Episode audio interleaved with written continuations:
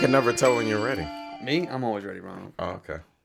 DTF. Sure. I don't think that's what's Down that- to function, guys. Okay, Down to fulfill our obligation. Yes. To episode 090. I'll- I'll go with that. Yes, because I don't know if you guys. I mean, I've I've never thought when you guys were coming down here to the basement. It's never crossed my mind. It's like we're gonna do some fucking tonight.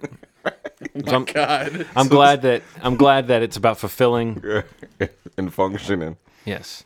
Not uh sweaty assholes. Uh, you, if you guys would know, because the futon would be pulled out. That, yeah. I'll keep an eye on that next time. He'd be leaning on it. I'd be like laying across it with just a just one of those short robes that just barely covers up my junk. Oh, I'm sorry. Can you guys see up this? I don't know what's going on. Is this a podcast? You're going, yeah, you're taking it, you're running with it, John. It's obviously crossed your mind before. That's for confessions, schmenfessions. But yeah, this is episode 090 of the Movie Schmovie Podcast. It's the 090 episode. yeah, it's Wow. the 090 episode. It's a lot of O's. It is. It is. It's round on both ends and nine in the middle. Mm-hmm. Mm-hmm. I like the sound of that. Yeah. Welcome. Welcome. I'm Steve. I am Ronald. I'm told that I'm called John. He is he is called John. I'm the one known as John. This is just going to be some random ramblings. I right? think you We can talk tell about- from the conversation thus far that there's no real direction No, there's tonight. no real We're going to be direction. casting about. We do have one major film and one kind of sleeper film, I would say, I guess, that kind of snuck up on me. Uh, but and then we have some kind of odds and ends. But what Yeah. have you seen, Ronald? I know you've seen the the the two films we're going to discuss in greater detail, but have you seen anything else? a lot of TV. A lot of TV. A lot of TV. Uh, just trying to catch up. Boardwalk. Um, started watching Bored to Death again because it's like one of my favorite. Any shows. show with board in the title. Yeah, yeah. Boardwalk, board. it's a great shows. For some reason, it took my brain so long to, to realize what you had said. I was walking through it in my head. N- I'm, you guys talk about it, and then I, I don't know. I don't know if I've. Monsters You, I saw that. Um, watched Dogtooth again. Great movie. I, I don't regret watching it again. Um, that's about it. I don't think I've watched anything else. Steve, I think you've seen a litany of films, haven't you? Uh, some might say yes. Uh, I didn't see one of the key films we're going to be talking about, which I'm very upset about. Yes. But I have peppered my week with uh, a variety of films, including a comedy known as Girl Most Likely with uh, Kristen Wiig and I felt somebody else that matters. June Diane Raphael's in it, who I love, but she's a small character. I just listened to an incredible uh You Made It Weird with Pete Holmes and she was on it and it, it was emotional. She like cried for Wow. a great deal of it. It's it's pretty emotional. She's a great actress. This movie is not emotional at all. It's This not? actually movie is horrible. Oh, like, no. And I've heard it was horrible, but it was it was uh yeah, I had a feeling. Pretty pretty sad to see that it actually was as bad. I don't know. I just feel like it's like a waste of talent. I think Kristen Wiig is pretty funny, She's been in like several of those movies. but I think she like- is gen- genuinely funny. She uh, is. among like female comedians out there right now. Uh, the movie just felt like really generic. Oh yeah, Annette Bening's in it, and uh, Matt uh, Matt Dillon's in it. It, it's it's just all over the place. It, Matt it- Dillon's in yeah, it? it's yeah, it, it's just all over the place. It just feels like kind of like a straight to video type of movie. Um, Why, why, how does that make you feel? You seem to have a strong reaction to I don't Matt Dillon see him being very in. often, man. That's, I guess that's what it is. Yeah, it is a little strange to think. he chose that movie, and his voice always surprises me. It's surprisingly deep. Uh, every time I see him, it always surprises me. I'm like, oh, oh, it's him. He doesn't seem to make a lot of movies, but maybe I'm just forgetting something big he was in recently. No, No. I think you. I think you're right. Like he hasn't been in anything really. But I don't know. So it was bad. yeah, that was not good. Um, So I mean, actively bad, not just bland, but I mean, it's bad. very bland. I, I just felt like uh, there's just so much stuff trying to trying to happen in the movie, like with her, and she's like that character that just is living in a delusional world. Like she's the girl from New Jersey that lives in the big city up in uh, in Manhattan, and she kids herself about her relationships. She kids herself about her friends, and it's like you know the movie just snowballs into this huge lie she's been living her whole life, and that she finds out for the first time, and it really has no bearing on the the ending of the film. And it doesn't feel like anything really changes throughout the movie. It's just not funny. You know, for being a comedy, it's it's just not funny. It's a it, I think at times it tries to be more dramatic and oddball, like Matt Dillon's character expe- especially.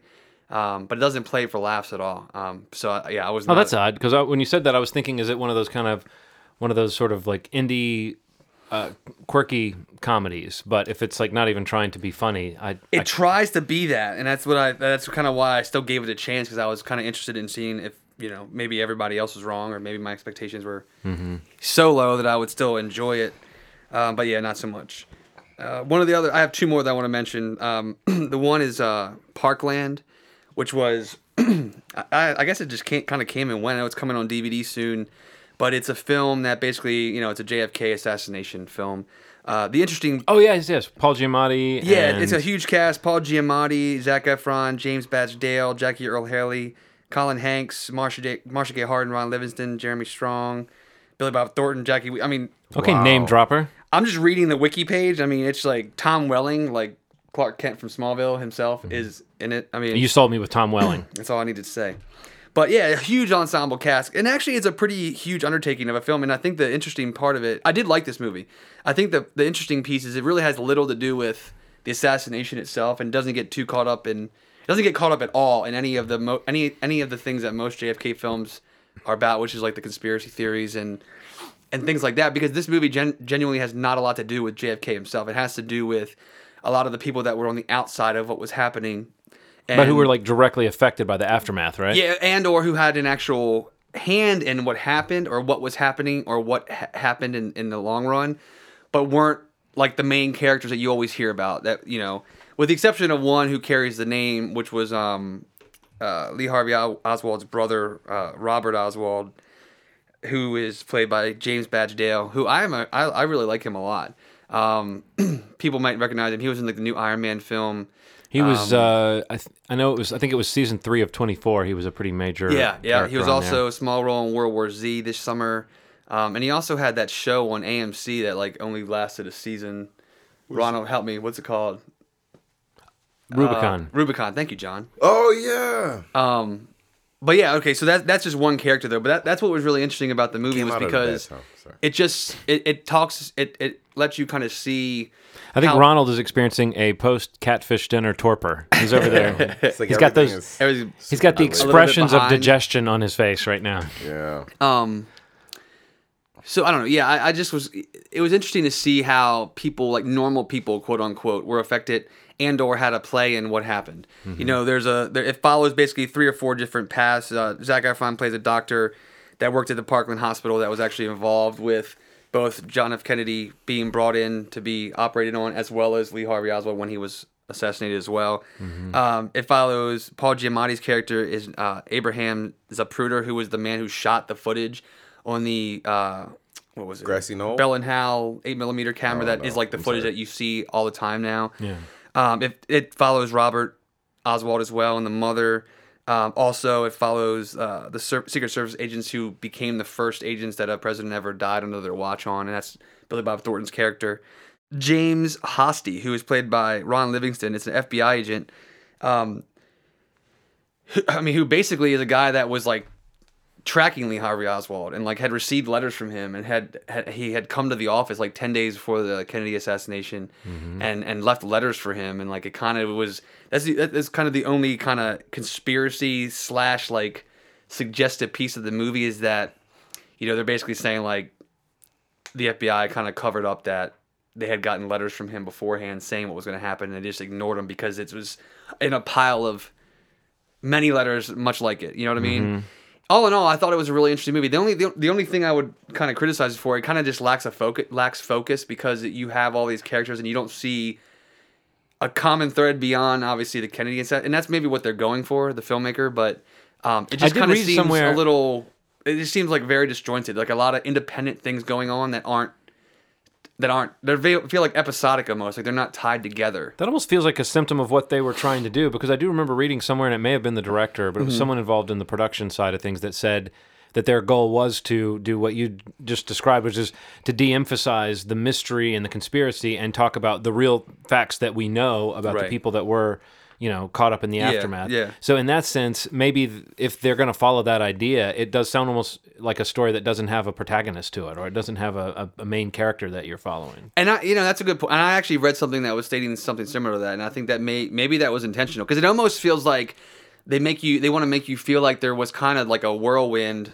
mm-hmm. in in Dallas and all these characters that were in that place and how they represented different kinds of America and uh, you know both family and and professionals and you know uh, and you know like uh, law enforcement and things like that. Maybe it was intentional. That was the only thing that kind of like stood out to me. But overall, I was really into it. Um, Well, just because it was deliberate doesn't mean it, it doesn't amount to kind of a dramatic flaw, perhaps. You know, that Right, maybe there right, was a- But also often you see this type of movie and they go in the other direction where they, they take somebody have and, to- and they trump up a, a, a story around that person and give them an arc or something that might not be true. So in the sense, I think, yeah, maybe maybe it is a little harder to relate to a movie like that, but it is uh, more interesting sometimes than the alternative, I guess, to see a movie that tries something a little different. Yeah, I mean, I was definitely, regardless. I mean, I was really into it. I, I'm always intrigued by the whole, that everything JFK in that time, and um, I think it's actually definitely worth checking out. I think it comes out on DVD in a, in a couple weeks, or Blu-ray DVD in a couple weeks, and it's on video on demand now. Um, the last one I want to mention real quick, and, and talking about movies that like kind of have multiple main characters floating around and kind of the interweave, interwoven, interwoven storylines. Um, A tapestry. a movie that I really had wanted to see but didn't get any kind of release, and and I'm really upset that it didn't because I, I actually ended up loving this movie. It was called uh, it's called Disconnect.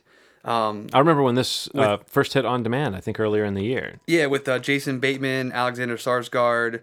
Um, who else is in it? Um, it's basically like a crash for the digital age. I mean, that's really what it is for computers and and. Mm-hmm. See, I didn't like Crash, but I thought this looked good. So I like I liked Crash. Um, I didn't love Crash like Best Picture Crash, Right. but um, yeah, Paul. You mean a, a, a crash for the digital age, not in terms of the David Cronenberg film about people that are turned on by car accidents. car accidents. not at all. But not the, with uh, James Spader and Holly Hunter. Yes, but you're talking about like the uh, the the LA based race related like interlocking character stuff. Yeah, the Paul Haggis, Yeah. Mm-hmm. you know, the Best Picture winner, Crash. Um, Paul Haggis, Best Picture winner. I know, right? Um, but yeah, not to get sidetracked. I, I, I just, I really wanted to see this movie when it came out, and ahead. I think that it's, uh, it's a movie that everybody should check out. Um, it, it, it literally is just like Crash. I mean, I don't know what else to really kind of compare it to because it really is about. It's a, I think it's three or four different f- it's families and, and younger teenagers and and investigative reporters. It follows all these different characters and not only how they use technology but how they're immediately affected and abused by it. And the way that the stories tie together, I think, feels pretty natural. Um, Cinematography is great. It's really well edited. Um, it didn't get a lot of attention, I guess, in its release, and its and reviews have been mainly positive, not nothing glowing. But what really stood out to me was just how human the movie felt. I mean, living and being somebody who's like extremely tapped into technology and like the internet specifically, watching a movie like this and kind of like it, it, it speaks to terms of or, or to topics like bullying and um, you know stealing identities uh, you know over the over the internet um, how anonymous slash not anonymous the internet really is Right. um, you know how anonymous it feels, but how exposing it really can be. Um, you know, with couples who basically have their identities stolen, and you know, it's just a really cool, really cool exploration into into the internet and how it affects people today. Um, it's a little schmaltzy at the end, like the, the the last like two three minutes of the movie. Definitely, I think they try to tie it up way too quick, and it kind of feels forced as the only weak, weak weakness with the movie. But um, yeah, I don't know. Disconnect. I mean, there's not much else I want to really say, but I don't want to get too much into where the stories connect. But uh, Jason Bateman, I think, is really good in it, and I. So that's the twist. The I- I do the stories connect.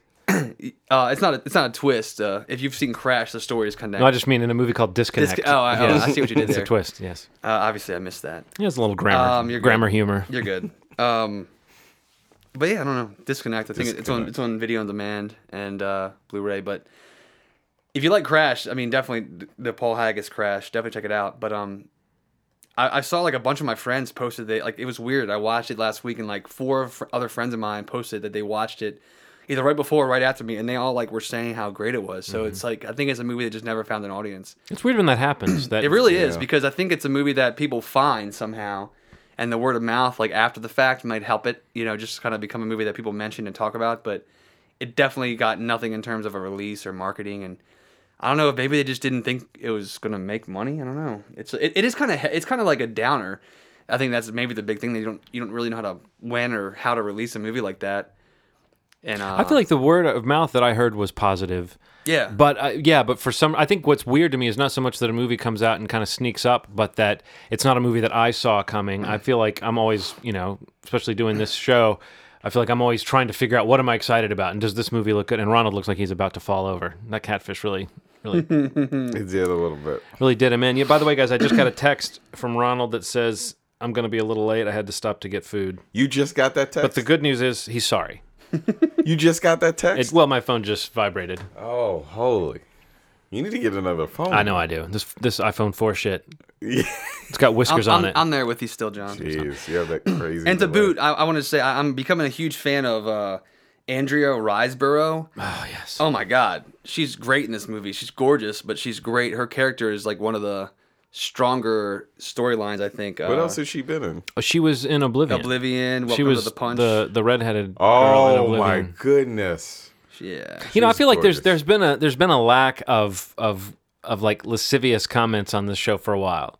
So it's it's like if, if we we should just bring up Andrea Riseborough every now and then and just Yeah. get things like Ronald saying, "Oh my goodness," I kind of missed those those days. What do you Yeah. say? Uh, what's your Spanish phrase you say? Ay Dios mío! you gotta say it like you forgot portions of it. Like Yeah. Ay Dios mío! Well, I have a little uh, music quiz for you guys. Sure.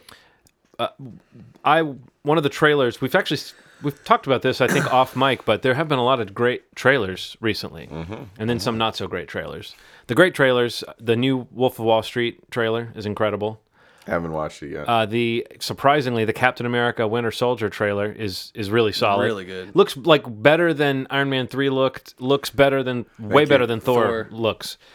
You know whatever that's worth. And I love that they start that trailer off with like a long joke. Yeah, I love that. Like it just I don't know. It, I think it sets that trailer up for yeah. to have more of an impact when you see what's got the Or offer. where he jumps out of the yeah, Yeah. no you're right that, that that whole it just looks like they're taking that character and making him more fun Yeah. than than you might expect him to Right. be and I know you call Chris Evans what do you call him the shitty Ryan Reynolds Fake Uh, Ryan fake Ryan Reynolds. Reynolds yeah. but I think that it is interesting to think that because I remember years ago when the Fantastic Four trailer came out I never saw the movie but I thought he was funny as Johnny Storm in the trailer he had like three funny lines Mm-hmm. I think he's a talented enough actor honestly that he can get some comedy out of a guy who's such a straight arrow Yeah. You know, I don't know. It doesn't mean the he's- I movie's going to be great, I but it looks good. talented. And the other thing that's interesting is, did you notice that that's written and directed by the Russo brothers, who were their prior work was Arrested Development, Yeah. for the most part. Yeah.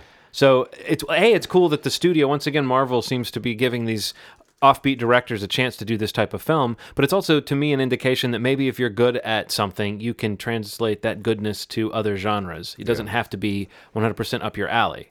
But it also means that maybe the comedy in this movie will be strong because they've you know, they've got essentially a comedy background. Well, if their comedy background also, I think they did uh, You, Me and Dupree. I think that if that's any All right, forget everything I said. I'm, boy- I'm boycotting Captain America: Winter Soldier. Uh, one of the other trailers that came out that was not so great was the uh, X Men: Days of Future Past. You didn't like the trailer? I thought it looked about half of the trailer got me excited for the movie, and the other half looked like Wolverine Origins to me. I mean, you know, it just looks like. It's. It, I, I'm. I'm still hopeful, but I. I'm Bryan Singer to me is is He's the worst. Let's Is- be honest. he's a yeah he's a mystery element. I mean, at this point, I don't think I don't he, think he's the worst. I think mystery is. is Yeah. is- I, I mean, well, I think we talked about him a while back in relation bad. to that type of director who his name adds nothing to your excitement for the film, which is strange considering how earlier in his career, I think we all, at least I did, I know after Usual Suspects, for a few movies, I felt like, oh, the new Bryan Singer movie, I really got to see what he's doing. But he's just, he, ta- you know, he's just kind of, his movies are kind of stylistically boring. They don't really seem to be. he did X three, right? No, that was Brett Ratner. Okay. Oh, that's why that So was. what so is what has he done that you haven't liked? I mean, besides Jack and the Giant Slayer. Um, well, haven't Did- liked He or did just X-Men thought number two. Yeah. Yes. Was lukewarm on? I would say uh, Jack the Giant Slayer, which I haven't seen, but just from all accounts, Yeah. it looked t- horrible. But Superman Returns, I thought was was okay, but just You know, that's the one that but it was just like a me that I big like. misstep. I didn't you know? like that one. At That's the only one though. I mean, I feel like most looking at his filmography as a director, I feel like everything else he's done, I've at least Name some ones. Shoot some ones off. okay. Usual Suspects, At Oh, great Pupil, movie. Yeah. X Men, X Two, Superman Returns. Uh, you know, that's Valkyrie, which I actually liked. Uh, Jack the Giant Slayer, and then X Men. You know, I may be I may be blaming him almost entirely for for the fact that Jack the Giant Slayer looked like like got pushed back and they had such a lack of confidence in it. And maybe Superman Returns a combination of that. All element. on goes to Superman. Yeah, that was Yeah. a big misstep. But But either way, well, heck, you know, Steve, you may have just convinced me to hold out a little bit more hope. The one I hope good, so. I thought the trailer looked awesome. but the I cool thing about it. it is how, is how many people are are in it. Yeah. it's ridiculous. Like it looks like again, if they juggle it just right, like Mm-hmm. the stuff. I don't know. I, I'm I am hopeful. Like I said, about half the trailer I thought was worth getting excited for, and one of the things that made it seem really powerful was the music from the trailer. And Mm. it took me a minute to figure out where I know that music from. So I was going to play this song for you guys and see if you can tell what movie this is originally from. And I think it's been used in a ton of trailers.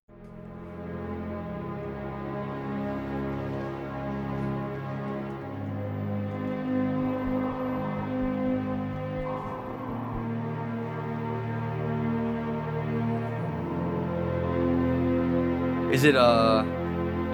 It almost sounds like Terminator to me. Is it is sci-fi? Uh, it is.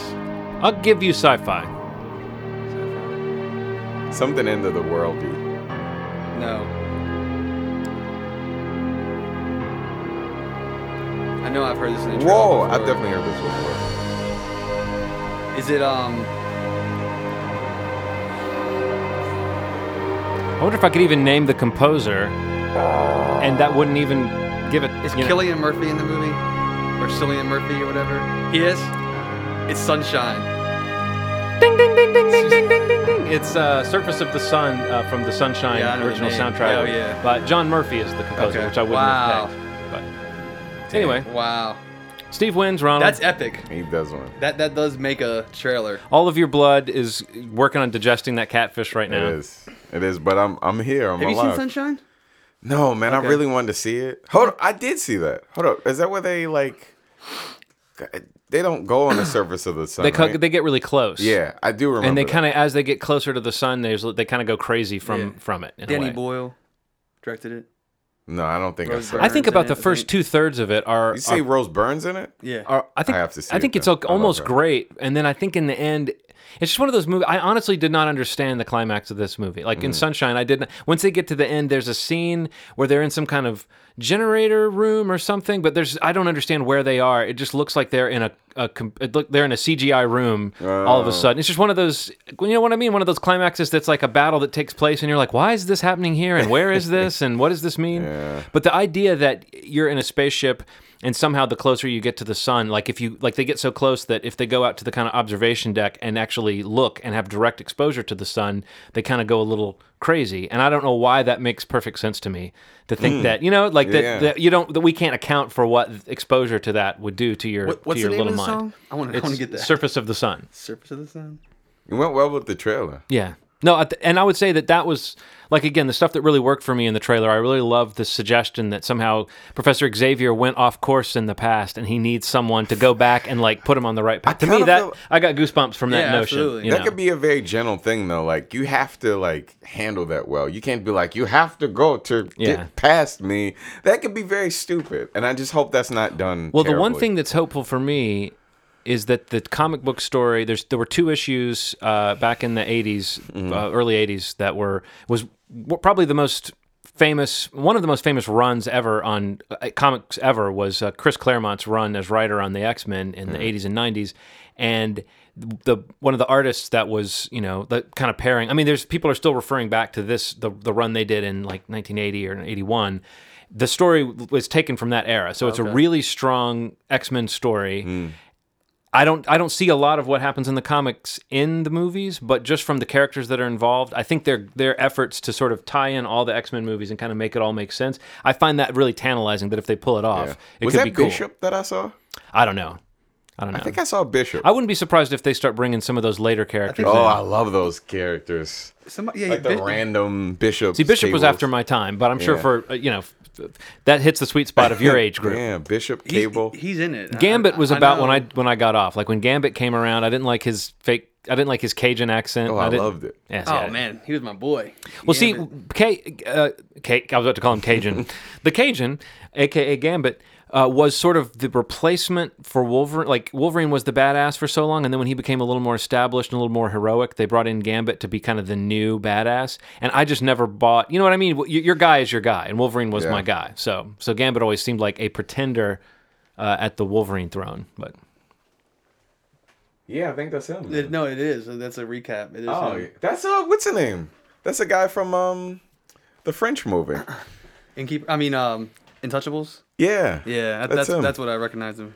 so we have a confirmation that the guy from Yeah, it looks like we We just plays broke the news plays right here. Bishop. Oh, Plays the movie Bishop. movie, in the upcoming X Men film. and we're probably wrong. I will definitely watch the shit out of that movie. We know nothing. We're going off screenshots. this is where we get our hard news is from other uh, movie fans' blogs. But anyway, so yes, uh, Steve, you passed the John Murphy test. We call it Don't know who John Murphy is. the guy who wrote that piece of music. Oh, okay. Yeah. good. How sad for John Murphy that you're even excited. You even wanted to, the piece of music. You know, and thought you still you- don't give a shit what his super name is. man. I was Yeah. thinking RoboCop, but his name wasn't John Murphy, was it? It was oh, uh, what was his name? Something Murphy. something Murphy. Murphy. Murphy. Murph Murphy. Murph. Murph Derp Murphy. Murphy Dirt. Murph. Murph. Murph. So I think that's all of our that's all of our pre-spooge. Let's get to the real load of tonight's podcast. And I'm so That sorry. was the, that was the prequel. yeah, yeah. Wow, guys, I'm sorry. Yeah, it's good for your skin. Rub it in. Oh my god. and And there it is. I think catfish has been digested. I think based on that segue, there's no way we that we can't go to one of the films off a segue like that. So let's. Uh, oh, by the way, I heard some guys on another movie podcast that had just started, and they were wondering how they're they were kind of grading themselves on their performance. And one of them said, "Well, I listen to a lot of movie podcasts, and I think we did a good job because we didn't do these three things, and they're all things that we do." one of the things is uh, jokingly saying, "Spoiler alert." One of the things is to point out when you have a shitty, shitty segue from one topic to the next. They said don't point it out, and then the other one was laughing at your own jokes. All those things are great to me. These are things that I do all the time, except for spoiler alert. when I heard that, I was so disappointed because I was like, well, I, th- I, we don't, we don't, you know, we those standards. That's a test that we're not even involved Yeah, in. we're we're vets at this point. I want to say, yeah, this is a conversation-based podcast. Yeah. This isn't a movie podcast. We just happen to be talking about movies, right? Right. It's okay. It's okay that we have shitty segues and we point them out and then we laugh about it. it all makes sense to us. Tell I'm that, laughing now. Tell that guy to wipe the titty milk, titty milk from the corners of his mouth. See, this you wanted to make the guy sound lame, but I think you made him sound like he has a really exciting sex life. Or fetish sort of deal. Uh, Both Either way, one and the could be same. One and the Yeah. same. These are things that used to make like make. These are like jokes that I've kept since I was like ten. And that's why you stumbled over it horribly when you tried to say it. I haven't said this since I was eleven. Uh, but yeah, what what we were uh, Jesus Christ. What is the first- don't don't fall into the microphone. I'm not. I'm we not- we are what we are. The uh, Yes. the a remake apparently of a Mexican film, but this movie's in this movie's in the limited. remake of a Mexican. It's uh, this is in limited release right now, correct? It came out at the end Yeah, of yeah. September in limited release, and Yeah. I don't know what I, you know. I found it. I, I told Steve that I thought I thought the first half I was losing my patience with it, and right at the point where I had so sort of slow. decided that I was kind of because I like a slow burn, but there was something about this that felt it was portentous. beyond slow. It was kind of portentous and kind of. There was something that felt kind of cheesy about it because everybody. I, I wrote down there's lots of staring, lots There of people just staring out of windows and staring at each other, and I kind of got bored with it. Then at a, right at the moment where I had decided I'm kind of bored with this, it's like it the hit the halfway point, and then it started picking up, and then it started building towards this conclusion that is bonkers. Yeah, well, that uh, I think that's the neat part about it. You don't. So I didn't read up on it. I remember uh, Steve mentioning kind of what it was about. I had and I, heard like, one word that spoiled what the Yeah. sort of twist of it was. And I think I knew all along, like I kept waiting for them to get to that twist. But I would think I looked at all the marketing materials, and I was realizing that that's that's being kept from people. They did it in a neat way too. Like uh, the hints, the hints of it, kind of in flashbacks, weren't really. Well, I don't know how obvious it would have been to me had I oh, not no, had I not no. known. But I'm saying I wonder if I would have figured it out and been like, "Oh, is this what's going on?" Well- but it is interesting that what's going on. It's not. That's not the end of it. It's you find Right. what out, you find out what's going part. on, and then it gets crazier from there. And then and then it kind of the end makes me wonder how involved everybody was, despite the the hesitation about it at first. Like it just gets kind of like whoa, whoa, whoa in, the, in the last half. But I thought that the setup was really cool. It's like in a small town. There's a family that just lost somebody under some really strange circumstances. And the Uh, first, played by uh, an actress named Kassie DePaiva or Piava or Yeah, Kassie I've seen- DePaiva. I've seen her Do you know stuff. what you know her from? If maybe you don't realize it. no, she- She was the the the girl in Evil Dead 2 who gets like attacked by the vines and sucked into the tree. wow, what? Yep. Did, did And she also used to be on One Life to Live, but I'm not going to explain how I know that. the the way that she looked in the movie, what she was supposed to look, kind of mm-hmm. Oh yeah. downtrodden and stuff like that. She's she's actually a really beautiful woman, but yeah, like she dies under these weird circumstances. She drowns in the family's mourning. And if it sounds if that sounds like a he's revealing something, that's literally before the title of the yeah, film comes up, like I believe. the, very beginning. that's that's the inciting incident of the rest Yeah. of the movie. and then the family's just kind of mourning that that that loss and and it's very weird the way she dies because there's like some sudden bleeding involved and some weird symptoms that are kind of coming about and that's kind of where the movie kicks off surrounding the mourning of uh the mom and his family. And the mystery of what happened to her is is not just a plot mover. It actually deciding figuring out what happened to her is a huge part of figuring out the what the what the real twist what the secret is. I just i had one little uh, comment i wanted to make that just cracked me up. I noticed this when steve posted on facebook that he was watching this movie on get glue the little description of the movie comes up. And i don't know where this description comes from. It's on the wikipedia page for the film. But this i just totally disagree with this this sentence here. A seemingly wholesome and benevolent family the parkers have always kept to themselves and for good reason I don't think that they seemed wholesome and benevolent from the not at beginning. all. Everybody's To- got like to us. Everybody, but everybody's got like dark rings under their eyes, and they're Yeah. always like looking out the window, and you know, yeah that's there is a lot of staring though there's a lot of staring. It didn't really. I didn't really get that. I the don't know. staring It didn't really. Oh, it didn't man, that really was a stand lot out to of- me.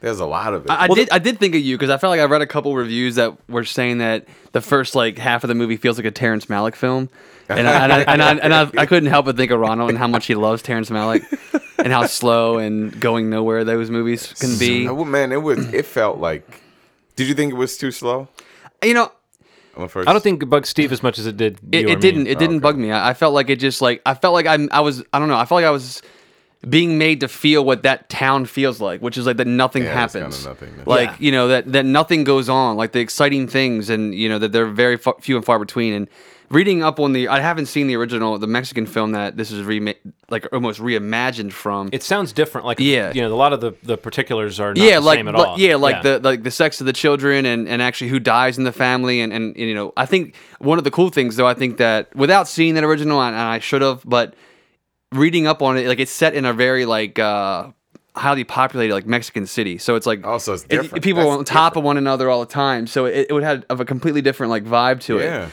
but I really I was talking to John before we started recording. Like one of the things that I loved was just the way the film looked and where it was set. It was you know just just being set in like uh in the middle of nowhere new york state in the catskills somewhere up in the appalachian mountains. It just there's so many there's so much just like nothingness up there. You know there's like towns and towns of of you know nobody living there. And and you know the towns that do have a lot of people it's not a lot of people. You know everybody knows everybody.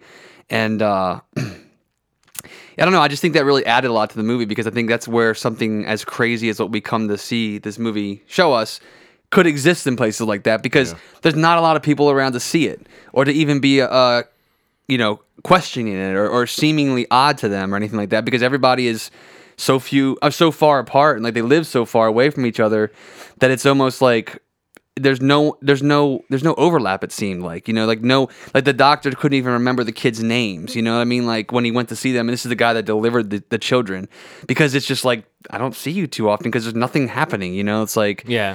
um And you, yeah, it's very easy to believe, and it's great. It's very fertile for horror Yeah. to suggest that there are these little enclaves, these little pockets that don't that they're they're contemporary, but they're sort of separate from the world that we know just because of distance. And you know, you have a in this case a a, a, a patriarch and a family that has like a really strong tradition that it's not really apparent what those traditions are, and you kind of find out more as the movie goes on. But yeah, it's it's it's kind of easy to believe whether it's really factual or not. It's easy to believe that these people could be out there, and that does. I was telling Steve, it kind of reminded me almost of. Uh, uh, Winter's Bone in that way, Yeah, and that you're so seeing a window into this other little subculture that is, you know, maybe just just an hour out of town or something like that. But it's it, no, you know, it's no one's no one's going no one's going there who isn't involved in that world, Yeah. and no one in that world is is escaping and getting into the outside world. And Yeah, so it's it, it's like there seems to. I mean, even even in the weather that they talk about, it's like Yeah. everything was washed out by a flood, and there's there's obviously a lot of poverty in the town, and everybody And it's raining the whole time, yeah, too. It's just so gloomy that it's almost like that's um, it almost made me feel like that was the thing that this this that this family has going on. Like that's why they it's so important to them because there's really not a whole lot of anything else good happening. You know, it's like something that they really protect and you know continue you know on with or whatever. But um, I don't know. I really liked it. Um, I liked it, too. I, I, I, I, the more I think about it, the more I like the way that it was like a stealth horror movie. Yeah, yeah. I kind of knew again the the one word I knew I knew Yeah. that Yeah. that spoiled it in a sense. Uh, made me know, okay, well, this is going to go into those types of elements. But I, I think that it is sort of like if you didn't have any preconceived notions sitting down to watch it, it would be a while before that sense of dread and that sense of what kind of story you're really watching Yeah. would creep up on you. I did notice, did, uh, did you notice that a lot of times in this movie, someone gets the drop on somebody else? There's a lot of someone coming up behind, like, Yeah. like I'm, you know, I'm, you're at a disadvantage. I've got you pinned, and then someone comes up behind me. Yeah. That that happens like two or three times, but it got to the point where anytime anything was going on, I was like, okay, counting who was left to, to sneak up behind somebody. The, and I also like that the townspeople weren't. I, I I like that nobody was too overplayed. Like I didn't Mm-hmm. feel like anybody was like overacting. Michael Parks, who can sometimes overact. Yeah, And is, is maybe a good cool, overactor. He played a really underplayed Yeah. performance, and I've, I found myself being drawn into that character because it's rare for him to play kind of a fundamentally heroic, almost character Yeah, I mean, like that. Well, the cool part about it was for what he, you could tell there was some sort of huge thought in his head, but it's a really big thing to accuse someone of what what do he wanted. No, there's a question that he gets to ask towards the end of the movie. That's Yeah. just an insane question. It's an insane question. I have it written in my notes here in bold letters. It's the- it's the and kind I of so question- badly want to say Yeah. it, but it's Yeah. just I'm not going to. It's it's that thing though, like where well, you know what we can do? You can say it, and then I can beep out the verb. yeah, that's yes, yes. Did you eat my daughter? Yeah. And you can take it as you will. Yeah, right. You have to watch the Right. movie Yeah, you just, have to, to- just to find out what what Michael It- Parks it's asked. the so. kind of question you only ask if if you've got a if you're holding a gun on somebody. Yeah. You know, that's the kind of that's the only time when you, You have ask to that be question. absolutely certain, and that's what I really liked about his character. I think that was the whole thing. Like you could tell that there was like ideas in his head as he was collecting evidence. Well, like, there's a "What- denial. There's like a, but Yeah, there comes a point where the, the, it's too much. You know, Yeah. it's too much. It's piling up, and you see this look of horror. I don't know. I thought he played that really well. The other thing I thought was really interesting um, was the performance of the father. Uh, Frank Parker, played by Bill Sage. It took me. It took me name. approximately half the film to b- be sure that he wasn't Billy Ray Cyrus or Nikolai Kostal Valder or whatever Oh, his name yeah, is. yeah. And and it was almost like at once I realized it wasn't. But I kept looking from certain angles. I was like, "Who does he look like right now? He looks like looks like Donald Trump with a beard." Wait, no, no, no. He looks more like some soap actor. But uh, when I gradually realized, oh, he's not really an actor that I know from anything, Right, you know. yeah. And I wasn't supposed to know him, but I kept thinking maybe he's he looked like he's on Sons of Anarchy or something, and I just didn't thought know the him. same thing, man. Sons of Anarchy. But it's interesting to see that he has been in movies I've seen, but he's just never. I- So I recognize him maybe subconsciously, but I think that that helped. I, I guess I was taking the long way around saying that the cast, that type of actor who you're not really sure who he is, and that I would say the same thing. I recognize the the younger actresses from different things, but but not in such a way that I felt like I I was really associating them with a role. right. You can't like peg what their purpose is. In fact, the younger Yeah. daughter, there's a scene late in the movie where she takes her hair down. I thought she was a different character for a minute. yeah, when she changes and Oh, when it's all like full and Because she's got really curly yeah. hair, but like earlier, she's got it all tamped down. I thought again, her, even her performance the, in the beginning of the movie, I felt like she was kind of overacting. But as the movie went along, I thought that she was. There's a scene in the middle where there's like a deputy that's visiting the house, and she's sitting down at the table with that guy. And the, I mean, at that point in the movie, the stairs that I've been talking about have started to mean something. Yeah. and that's when I think I started going, okay, this is a little different. But when this deputy's at the table, there's a there's something on the table that he has pulled out of his pocket, and there's a conversation about it. And she's, very, you know, the she's very conscious of of what this deputy is figuring out, and it's it's it's yeah, you really wonder uh, what these people are going to resort to and what, what these people are capable of Yeah. and just how far they'll go. It's neat. It's neat too to see kind of the the state of mourning and then them being active in the hiding of whatever this this mystery is. Right. And, and it Well, yeah, changes essentially, 'cause the mother has died, and so the oldest daughter has to assume some of her responsibilities. which and the and father and, says like and and that involves all this other stuff, all these family traditions, and their you know what this family is doing. That uh, you know, I guess they do it every year, or is it Lamb's Day. Yeah, Lamb's Day. And I don't. Yeah, we shouldn't say Yeah. much more than that. But No, that the, the two daughters actually was was some of my favorite stuff in the movie. I think Mm-hmm. that they're. Uh, I feel like they had that conflict so tight through the whole film of, of following like a family or following authority figures, Yes. whether it was mom or dad or whoever, um, with with something that they they began to question, um, or or something that they were like taking at face value, or what they thought maybe should be happening, and especially like in the last you know five minutes of the movie, seeing what they what what actually comes of them, and um. the- the- the- They're almost almost like shells, almost you know. At, By the end of the film, I thought like you know I was really into seeing what what both those girls were kind of going through through the whole film. and it's interesting that that scene that we keep tiptoeing around really hinges on what they will do. Absolutely. Yeah. and, and that's really Like I who think they really that- are. That's the huge Like- takeaway for me Yeah. with this movie is that that's the that's the true challenge the whole movie that you can see them fighting with. And the last ten minutes of the movie, it's like, well, you know, what you got to show your cards at this point, like what's happening. Yeah. And uh, you know, I thought it was pretty. I mean, absolutely one of the most craziest endings. That was of the a- crazy- it was of one of a the craziest horror I've ever seen. or whatever. Um, and even the last shot of them, you know, of, of them riding in- off in the truck or whatever, I thought was pretty pretty crazy. there's something very weird about like something like that happening and then what normally happens in the end of something like that is that it it happens and then nobody's there to see it. Mm-hmm. That wasn't the case in this movie. It Yeah, happened and somebody's like, Somebody's barely What there the to see it. Yeah. "What the fuck is going on?" That's I thought it was a really good movie. So I just have a quick question for you guys. If uh, if they do make Top Gun 2, do you think Kelly McGillis will be playing Tom, Tom Cruise's love interest? oh shit! I'm sorry. I wanted to get that sentence out. Well, I, I already just- had my decision made when I saw her in The Innkeepers. That's mean. I can't believe I no, went by there. that I mean I've already bought my tickets. Yeah, right. Of course, you've already you've already vouched Only for if her. she's in it. You've started your own Kickstarter page to get her to be the love interest. I just think that's interesting. I mean, is there like a ten year age difference, and then you add to that like whatever lifestyle he's been living, where he's got like Scientology robots that massages muscles all night long, or something like that, It's like the average 50 year old does not look like Tom Cruise. And the average. Maybe she is 60, and maybe you could say Yeah. she looks like the average 60 year old, you know? Hey, that must be so weird to have. It must had a be so weird to be her and to know like how are they going to write her? I don't know. That, I feel like I'm being so awful. I'm being so awful. But it really did cross my mind. I think it does cross your mind. She mind. will not be in the movie. She won't be. They'll, they'll they'll have a quick intro at the beginning about how she, you know, maybe she'll have like a cameo. You know, maybe she's like live. You know, Maybe. maybe she calls him in the middle of the movie, and they show her from the nose up. I'm she's, sorry. She's 56.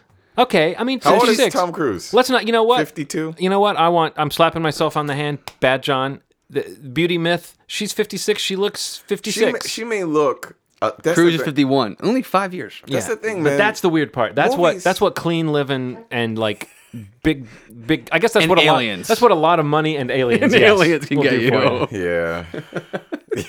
She's probably just just packed with thetans. Packed with something. She needs to. Yeah. That's crazy. It's it, that did- must be yeah. so weird to to have a career, be alongside that guy, and then see him get progressively more handsome and, and mm-hmm. like, and then you. Maybe she doesn't look. The, the thing is, though, in movies they do make you look kind of. She's kind of. Well, she also has played in, in Innkeepers. It was the same way. I mean, she's playing like older women. Like Yeah. she's Yeah. playing, like, and I do think there's, a, you know, the reason I feel so bad even bringing that up is because it is a huge thing that like there are no interesting roles they say for women once they hit a certain Yeah, age. that's but. I don't think that's really connected to what we're talking about. We're just talking about no, the the, the ravages of time and Yeah. the time which will bring us all down. So you know, Mm-hmm. one day I, I expect to look. 10 times worse than Kelly McGillis when I'm 56. Oh, maybe not. I don't believe it, John. I don't believe. I don't believe it. I have a beard to cover up whatever I happens know to a my few, chin. I know a few aliens. I'll, Yeah, I'll hook you up, Okay. John. I'll hook you up. I just need the occasional, you know, midnight muscle massage from an alien. Right, right. because that's what he gets. Yeah, he's got to have it constantly around No the clock. They're always it. like working his limbs so that they say lean. You know, He, he does look absolutely ridiculous. He Yeah. does. It's crazy. What was that? The Jack Jack Reacher movie, man. Like, what? He Yeah. didn't Well, I mean, any like- movie. I mean, even like even in Oblivion. I mean, I can't think of a movie. You're right, right. right. where- I mean, it was not a good movie, but that Rock of Ages movie where he plays that like uh, He was Bon shirtless a lot Jovi of type movie. type of guy. Yeah, half naked the whole film, and he looks amazing. It's so weird, man. So yeah, I guess I would say if you're a fan of, I don't know, what would you say? I wouldn't just say genres. I do think you kind of need a strong stomach for some of the stuff that occurs Yeah. in this film, It's but I don't little, uh, think that I th- I don't think people should be prevented from having the jolt of what occurs in this movie. You know So I though? almost think that it would be fun to tell someone this is a gripping drama and then s- watch the look on their face. Great idea. as A lot of the grossness Great is, is like implied, almost like that that scene in Scarface that everybody thinks is like the worst scene ever. That really didn't show anything. It's Yeah. just the eyes and the face and the sound and and splatter. It's kind of a lot of that, but it's done so well that you really get grossed out during the course of it. It's it's a cool movie. So check it out. yeah, I definitely recommend it. Check it out. I, I, I like the idea of it just saying it's a drama. yeah, Yeah. it's a little weird. This is a weird drama, but I think you'll like it. Just stick with it. Yeah. Stick with it. And I would say, yeah, if you're watching it and you, if it seems a little melodramatic in the in the opening stretch, I do think that a lot of that stuff gets redeemed. In that, I I agree with you, Steve, that the character of the two daughters, they really do sort of emerge and become more interesting as as soon as you realize kind of what they're up against. That like like that they are maybe people that could escape this weird weird world that they that they were raised in. And then the movie, yeah, it kind of answers that question of is there any escape from this from this kind of upbringing. So So now Where's that, how's that segue coming along, guys? Oh, I don't know. I, I want to get on. I told, I told everybody actually at this point that I've talked to since I've seen the movie that I came out of Twelve Years a Slave, and I've decided I hate white people. oh man. I'm I'm done with white people. I'm done, I'm done with those motherfuckers. I'm done with those. No, it it it was one of the. I mean, I That's can. where you cued the Chris Farley soundbite from uh, what was that? Was that Tommy Boy? Where he, where he gets high at the concert, like kill Whitey. I mean, I did. I do think that this movie makes you confront the callousness and the assumed privilege of almost anybody in that era who wasn't on the losing end of this. Yeah. And the movie does make a point to show that there were like you know that poverty cut across the board. There there there is one there is a white slave in this film, but the but the racial politics was of like- I think that guy was an indentured slave. Like I think he could get up and leave. he had a debt. Yeah, yeah. He was wor- he, he was an working off a debt. slave. Yeah, he was working an off a debt. slave, which is sl- very different. But he he was a slave. Yeah. he was a slave, which is really interesting. But I think the movie was full of things like that. Like I think I don't think I've ever seen the depiction of like life on the plantation like this. Like because I've always wondered like where did that power come from? Yeah, you know, where did that power to keep these people subjugated come from? Because it's one thing to say, how could you look at another human and think they weren't human? You know, I've always Right. wondered that about s- Yeah. slavery. Like, no matter who you were, no matter how ignorant you were, no matter how raised to be racist you might have been or afraid of the other, how could you look at another human and not think they were human?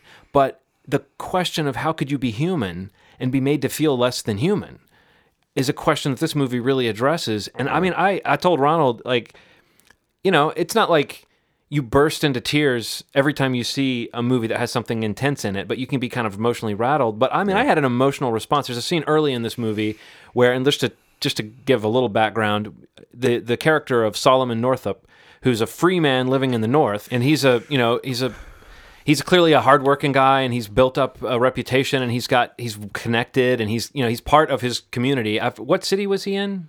it was. uh It was in New York. It Yeah. was. Oh God.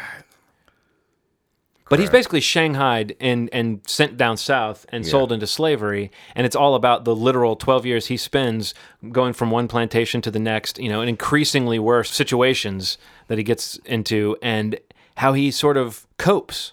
And it's not about someone who, I mean, you know, it's not Django Unchained. It doesn't give you any of those easy answers. Of, of- it's not a revenge fantasy. Well, you know, cool it's it's about all that- about just coping and what the reality of what that does to a person and how you take a person and make this really strong man make him feel like it's in his best interest to sort of go along and maybe Survive. and maybe live to fight another day. You know, They well, they made a point in the first half of the movie to let you know, and I and I think this is this had to have been uh, especially emphasized since Django came out, that trying to escape had a serious consequence. Mm-hmm. You may not leave. You may not leave alive, and that's a really cool. Well, it's cool because it is a it is the perfect counter for Django. The, the people that I mean, like it's a nice, cool idea, like the revenge flick and all that stuff. I mean, I think I, think it's I think we both movie. enjoy. You did Yeah, too. I think enjoyed the hell enjoyed out of it. Django Unchained, but I mean, I don't feel guilty for enjoying No, that. not at all, But at I all. do think this movie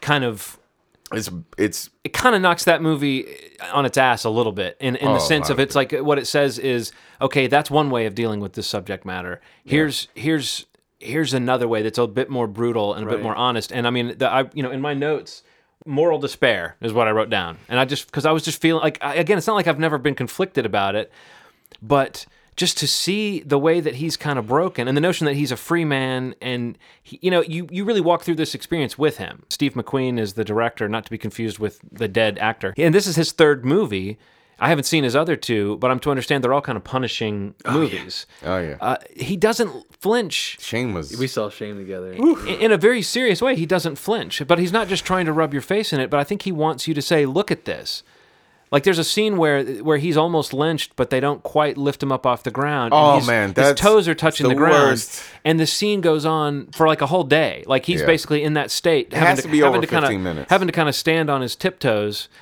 uh and and the movie i mean there you can it just like when you say kind of Terrence Malick about uh, the slow pace of Mm-hmm. the beginning of We Are What We Are, I felt that in those scenes of like, no, this is there. You know, that was a good ninety second shot of him just Yeah. kind of dealing with the, that predicament that he was in, and you really are made to feel like this person has no power, in, in, except for the power that they keep alive inside themselves. Like there's no, there's nothing in this situation that's stacked in this person's favor. Yeah. Like what daily life was like for the characters was was I've never seen it fleshed out like it was in this movie. Yeah, I, I mean, I've seen the difference between, I guess, us is is I've literally watched every single slave movie there there is.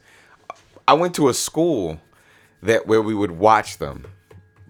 We watch Roots, we watched Sankofa, we watched all of these movies. I had never seen a movie that depicted kind of the breakdown of how it is. Like I mm-hmm. think I think it's not the the niceness of the the people, the slave masters wasn't because they were nice.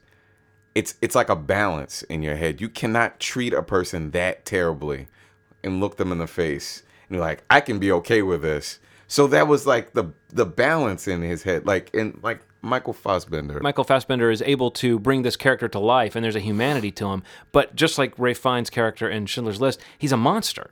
You know, Yeah. he's a he's a, a like not even a villain. He's just a monster. it, and it was it was interesting that his whole mentality was like i'm gonna i'm gonna wreak havoc but if you comment on this havoc i will try to kill you Yeah. at any any cost it was very intense man watching their dynamic and and also i'd never seen the object of someone's affection be someone that's so so dark yeah. so like I mean to, to some people very exotic with a deep southern accent Yeah. which was really neat to see like it was just what was Patsy Yeah. was her name Patsy um so Patsy was I mean not to give away the whole movie but Patsy yeah, so it's like he ends up at a he ends up on a plantation So run by a character named Epps, who's Yeah. Michael Fassbender, and he's also there with another slave named. but he was like the worst this this was the worst slave master he was supposed to be like the slave breaker right so Also, he's sent there after a slightly more what, like you said, you can't call him kind, but Yeah. a slightly more gentle, more respectful Yeah. uh, uh,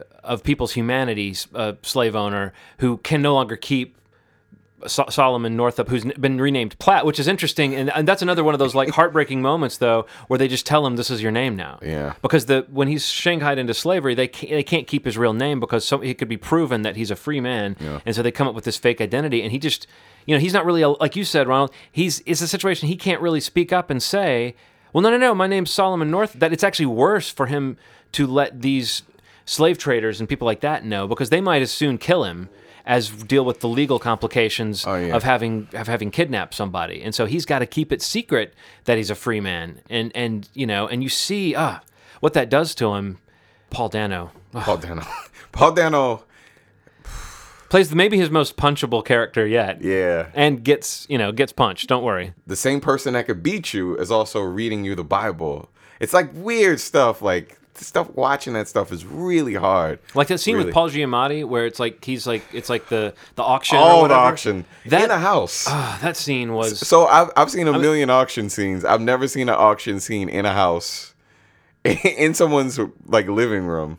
I mean, and Paul Giamatti was great, Yeah, but man, that character just was yeah. downright evil. You know, I mean, just the way that he's talking about people, they're, like they're not people. It's it's also really crazy too. Like um, just thinking about the movie and two. It was only two hundred years ago. So I had family members that could remember family members that had lived to be ninety or so that were just outside of what slavery was like just outside of it just outside of it and it's it's just a very interesting thing like i i think that we cannot forget how much this is affecting the the present. My favorite scene is actually before he gets taken away he's pretty he's doing pretty well for himself. He's with his family um, and when they go into the store and they're talking about the purse that's that's expensive. And he's like this is expensive. How much is it going to be?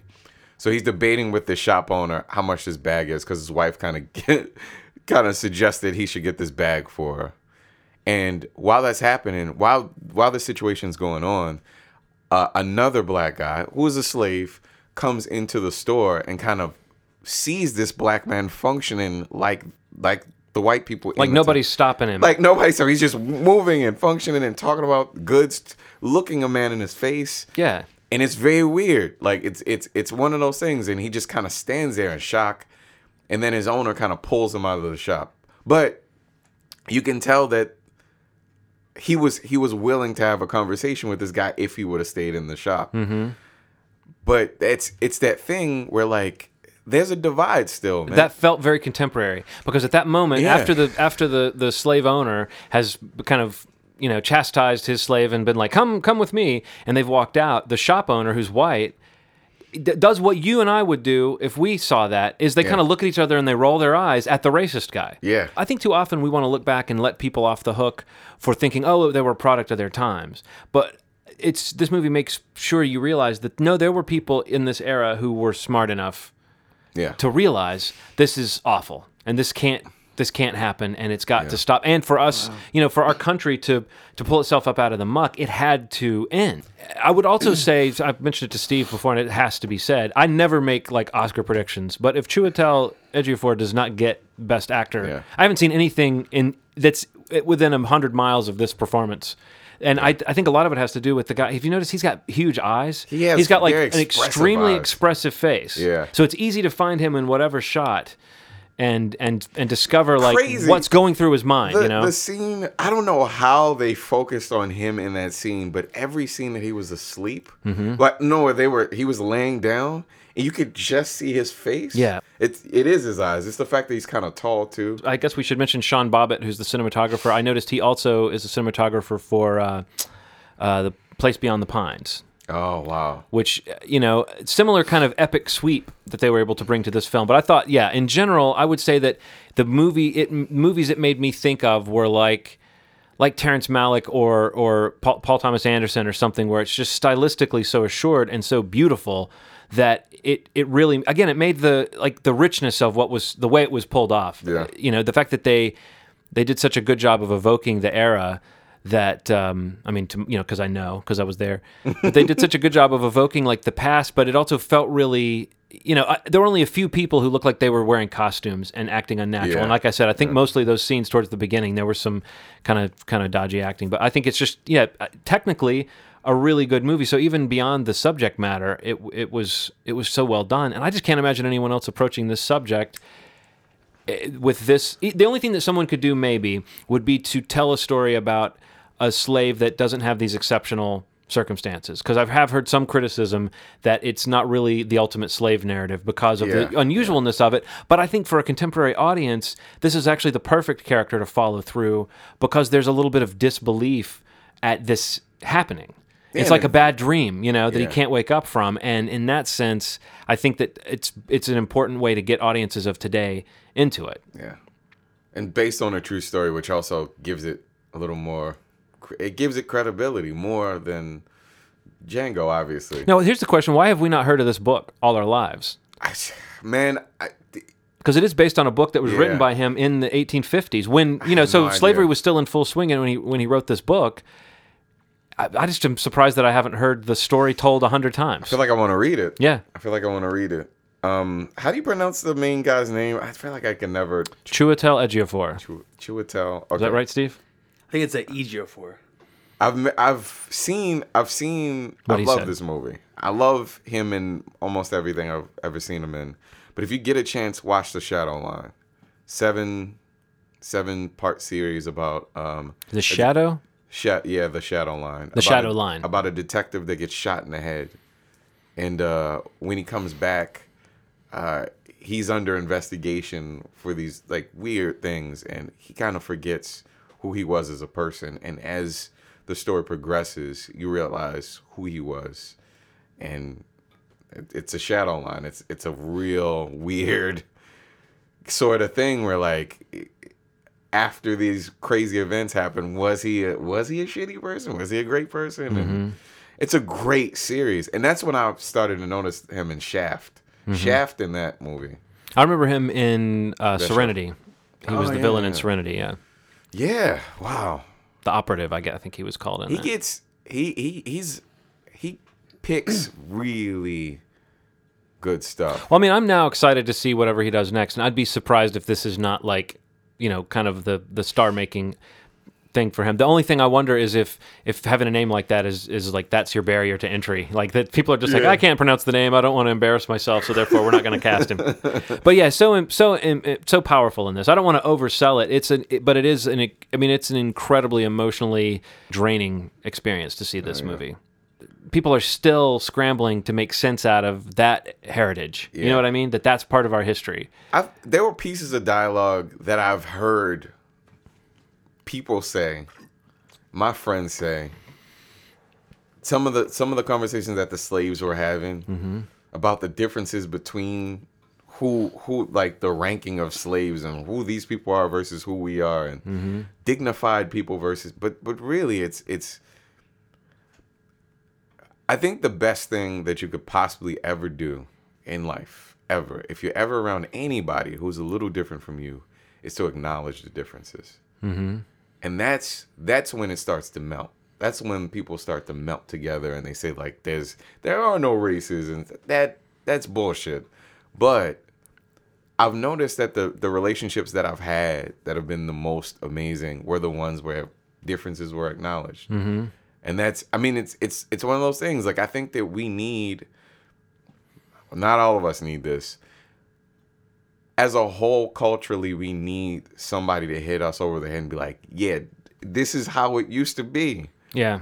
not that long ago. Not that long ago was like this. So I I think that stuff is valuable to me. That's why I like Spike Lee. I like Spike. People don't like Spike Lee because Spike Lee takes portions of this real harsh reality that people aren't used to and kind of throws it in your face. And whether it's it's shitty to them, it, it's it's it's real. It's real stuff. And I think Steve McQueen's brave for putting it out. No, I think it's amazing. Did you read that he's got he's right now he's working on a pilot for an HBO series. What? Yeah, that he would he would be the showrunner of if it gets picked up. Oh man, what's it about? Is that a drama? Um, it said it sounded like Six Degrees of Separation because it said something about a young black man with a shady past is like entering into New York high society and kind of the complications around that. But I could see the way Oh. He handles. with shame. I could see him handle. Well, I didn't see shame, Oh, but just Shame. knowing what I know about those uh, prior movies, and then knowing how he handles the kind of racial politics of this movie, I'm thinking like he could be. It could be really interesting to see that. And by the way, just a quick mention: you mentioned Spike Lee, uh, Sean Bobbitt, who is the cinematographer, is also the cinematographer for Old Boy.